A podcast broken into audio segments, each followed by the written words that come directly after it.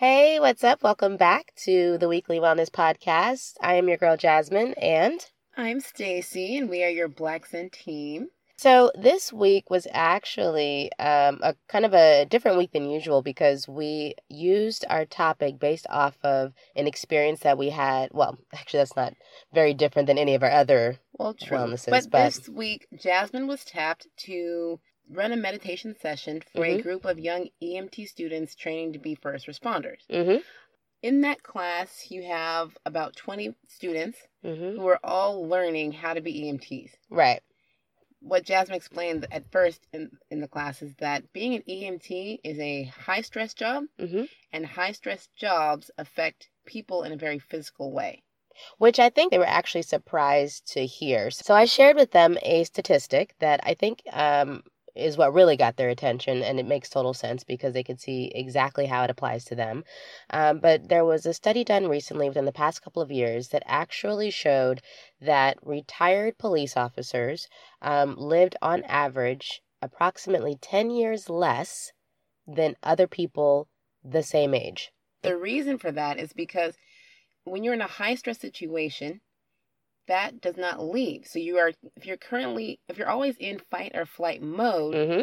you're always in high stress and that Mhm. wears on the body. Whether we recognize it or not, that's what's happening in the background. And what's crazy, Mhm. I think, what even surprised them more was that it wasn't that these people were still on the job. No. This is 10 years out from the job. Yes. And you're still, you are retired and no longer at work, and yet your body still believes that you are in fight or flight. Yes. And that you are in tense or high stress situations all the time because you have created that habit. In that job, you have to always be on point. Right. right? You have to always be alert. You know, that's a, that's EMTs, police officers, firefighters, military.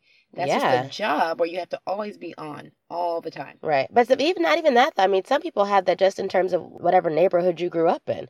Well, Sometimes there, there are plenty of times just walking outside, you're like ready, you know, like you like, like, you got to be on, yeah. you know, and that that's really real for people. So, yeah. I think they were surprised to find out the kind of toll that it takes on your body because emotionally and mentally, if you never decompress from those situations, if you don't have a way to turn down, um, Mhm. even if even when you don't know that you need to, because you're not even at that point, your body's not even aware that it's still doing it. Well, you what's know? great during the meditation session, um, Jasmine explained how when you meditate, you are actually learning to slow that process down a bit and at least recognize Mm-hmm. when your body's in that mode. Mm-hmm. I feel like, you know, you can't change what you can't see, right? If you don't know it's yeah, if you if you don't recognize it, right? So, I met. So the guys did the meditation. They were so great. They One of our were. They were so the, one of the best groups, receptive. yeah, that we've. They were had. got they got into it, which I was actually pleasantly surprised by because I wasn't sure. You know, they're young men; they're kind of like too cool for school, but they were all like super into it and really like just willing to try it. And a lot of them were like, you know, really thankful that we basically gave them a tool that they can use in their profession that's going to get them to be better at their jobs. They're going to show up to a situation way more Well, calm and level way more ready. I was gonna Yeah. say because meditation, what it does is it slows the process. If you are the calm in the room, hmm you need to be calm in mind, and that Mhm. was the basis of that session. And I think the guys got a lot out of it. I think so too. This week's weekly wellness was very much influenced by um by the By talk that session, Yeah. yeah, and because they had a lot of great questions that came up afterwards that we were Mhm. able to address and it just made us think that there uh, some of their questions I think we just thought would be helpful for people to know general. in general. because high stress situations don't have to be a job; it can be a home situation. exactly. You have I've been in places where the, somebody just pops off every now and again, and that's high stress. You are always on alert with sometimes chaotic people. hmm You never know Mhm. what they're going to do, and so you are always in a state of panic, and that's wearing on your body. I used to have a boss like that. Bless her heart. Not gonna can name names. She says that with, um, trying to be positive and sweet about it, but yes, a certain boss because you don't know how they're going to respond. right. You And never they- know what's going to be the thing. Sometimes you Yeah. have you're, and that's the thing. We, sometimes we can't control who is in our space, hmm right? And so we have to just at least have our own sense of calm to deal with all those outside influences. Right. And to have a practice that we do on a regular basis that allows us to always come back to what our neutral is so that our bodies don't end up getting negatively in- impacted over time um, because of the situations that we're in. Yeah. Um, and I think just one of the things I wanted to point out in the weekly wellness that I thought was great is that we um, found an article from an interview with a bomb disposal expert. No, this article is great. if you guys get a chance the to read epitome it. of a stressful job.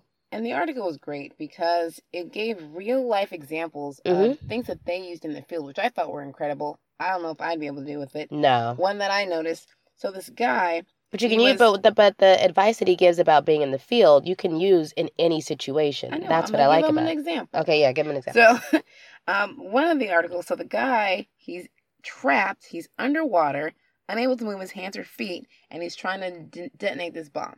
Now, in most people's Mm-mm. head, Mm-mm. it's like I'm already panicked. I'm just listening to I it. am. You're probably even. Most people are in prayer mode. They're already checked out. They're like, "Oh, Jesus, take the wheel style. Like, you're done, right? It's so and true. so, it's so true. the advice he said to people, he's like, when you're in that moment, he said, I'm still breathing, so that's good. Now, what else do I have that's going for me? Mm. Which I thought was Mm. insane. How do you even think like that when you're in that type of Of course, situation? Of course. And It's the bottom underlying thing to that was optimism. You know, if you're Mm. looking at the positive things, it's like, okay, well, I can still breathe. That means I can maybe do something else. If, oh, great, I can move a finger. And he talks about this whole process of how he was Mm. able to move a finger. So moving a finger enabled him to unlock this one piece of how he was trapped and fix his gear. Like, and the guy survived. But it's being able to A, stay calm, and B, be optimistic, Mm. which I thought was huge.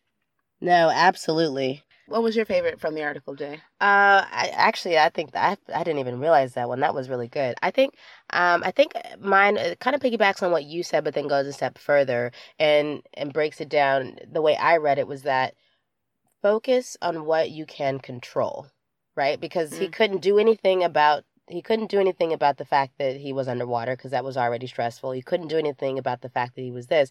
So he just focused on what he had control over, which was his ability to try to move a finger, right? And Mhm. his ability to move something else. And the other thing that he said, you know, he mentioned this, and I think people do this a lot without even realizing. He said, with us, we don't think about the what ifs because if you start to think about the what Oh. ifs, you go down this rabbit hole and then you start getting so afraid that your mind gets clouded and you can't actually think of the Think next of clear step. solutions. So he's like, do not do the what ifs because that's never going to help.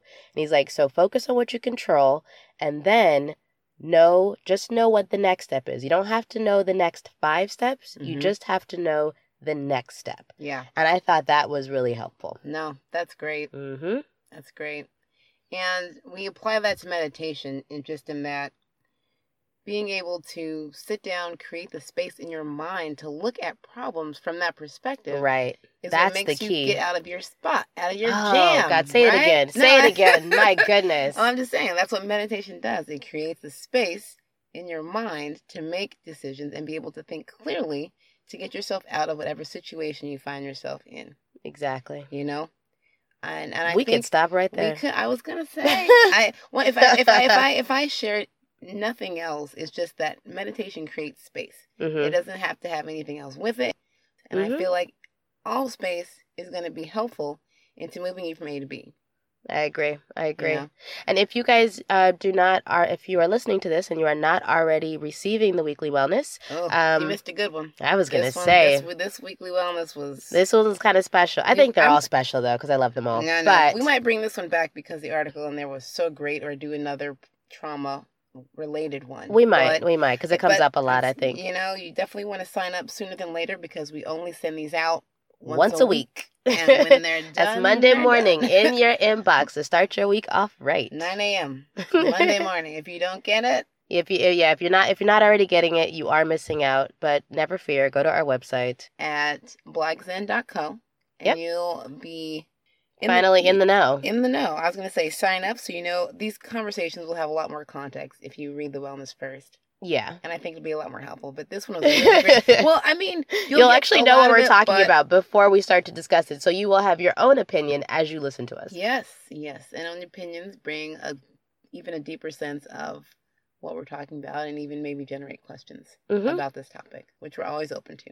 Yep. So Email us at info at blackzen.co if you have any questions on the weekly wellness. Otherwise, we will talk to you next week.